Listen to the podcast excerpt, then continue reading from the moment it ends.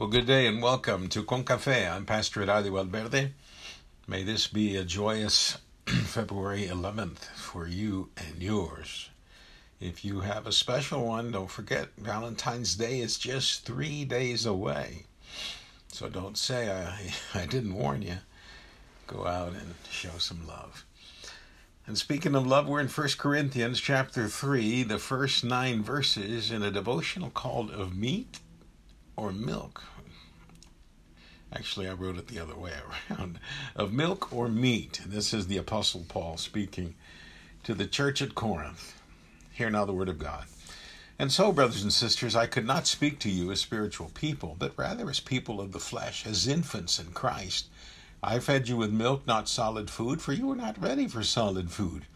Even now you are still not ready, for you are still of the flesh. For as long as there is jealousy and quarreling among you, are you not of the flesh? And behaving according to human inclinations? For when one says, I belong to Paul, and another, I belong to Apollos, are you not merely human? What then is Apollos? What is Paul? Servants through whom you came to believe, as the Lord assigned to each. I planted, Apollos watered, but God gave the growth.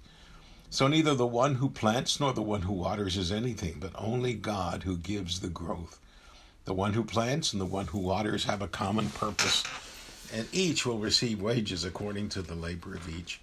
For we are God's servants working together. You are God's field, God's building. This is the word of God for the people of God, and let us say thanks be to God.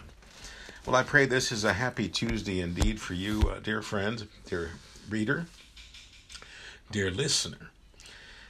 I don't know who taught me to give thanks for anything special done for me. I know it was my mom and dad just to say thank you and that sort of thing, but someone took the time to explain to me that if you receive something special, you know, you were blessed in some way, you should write out a note and mail it to that person. Of course, this was years ago before the instant text or message or Snapchat or Instagram, anything like that.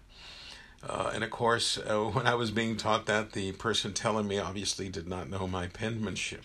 Um, if you've ever gotten a handwritten note from me, I pray God gave you the spirit of divination and uh, examination and clarity so that you could know what I was truly uh, trying to say. I share for you, and uh, for instance, this, this was a blessing we received just this past Sunday after worship uh, I preached uh, in uh, Shiner, First United Methodist Church, and after worship, we drove to Moulton, a small town near Shiner. For those of you who don't know where Moulton or Shiner is, that has a very nice after church uh, sort of restaurant. Some Sundays they even have turkey and dressing, and it was my hope that they would have it yesterday, but they didn't. But they had several specials, and uh, they had uh, chicken fried steak uh, fried chicken, and all kinds of goodies. And by family, I, I, I was blessed to have Nellie, our two daughters, uh, Sarai and Carly, our granddaughter, Sarita, and our son in law, Eric. We sat at a table, and enjoyed a good meal. It was nearing time for the check. A waitress that had not been our waitress showed up with a little black, I don't know what you call it, check tablet or whatever it is, uh, showed us the back of our bill that had written on it, uh, The Phantom Strikes Again. And what a shock that was. And I asked the waitress, Was this Mr. So and so? And she said no. And she told me the name of the Phantom.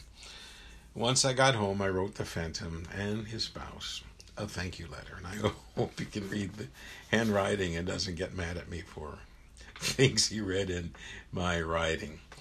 Well, the Apostle Paul loved to write thank yous and also, what is wrong with you letters? the majority of the New Testament, in my opinion, is the latter, or as I like to say it, behave letters from the Apostle. And this is one of those. The passage begins with an admonishment. Why can't you be more spiritual? I should get one of those letters at least once a week, to be honest, if not once a day. Paul is saying you haven't shown much spiritual maturity. You're still babbling on like infants and you're fighting and quarreling like jealous children. And you've been arguing about baptism. And if we think about it, the spiritually immature find it easy to argue and fight about almost anything. Tell me you don't know a church where some churches hold a former pastor higher than the current pastor, or several former pastors higher than the current one, and so on and so forth. And I just say, Lord, have mercy. But what Paul says, each of us that you mention who baptized him or her, that's all we did. We planted, some watered, but it was God who gave the growth, and we are just God's servants doing God's work, working together. Did you hear that?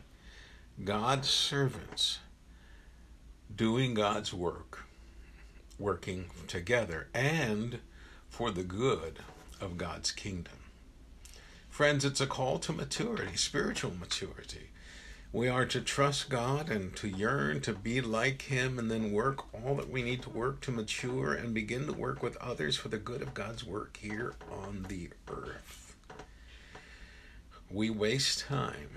Listen, we waste time if we argue with one another instead of work together. Let's pray.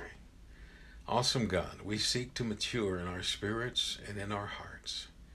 Touch us anew with grace, joy, peace, that we may truly grow to be like you. Bless us to be a blessing. In Christ Jesus we pray. Amen. Dear friend, dear reader, dear listener, have a great and blessed day in the Lord. Show some maturity towards others. Don't waste time arguing or quarreling or being jealous of one another. Show others how easy it is to ask and receive from God spiritual maturity. I pray that you receive my blessings of love and peace. I appreciate you, I love you, and I thank God for you. I'm Pastor Eladio Valverde. May the Lord bless you and keep you. Amen.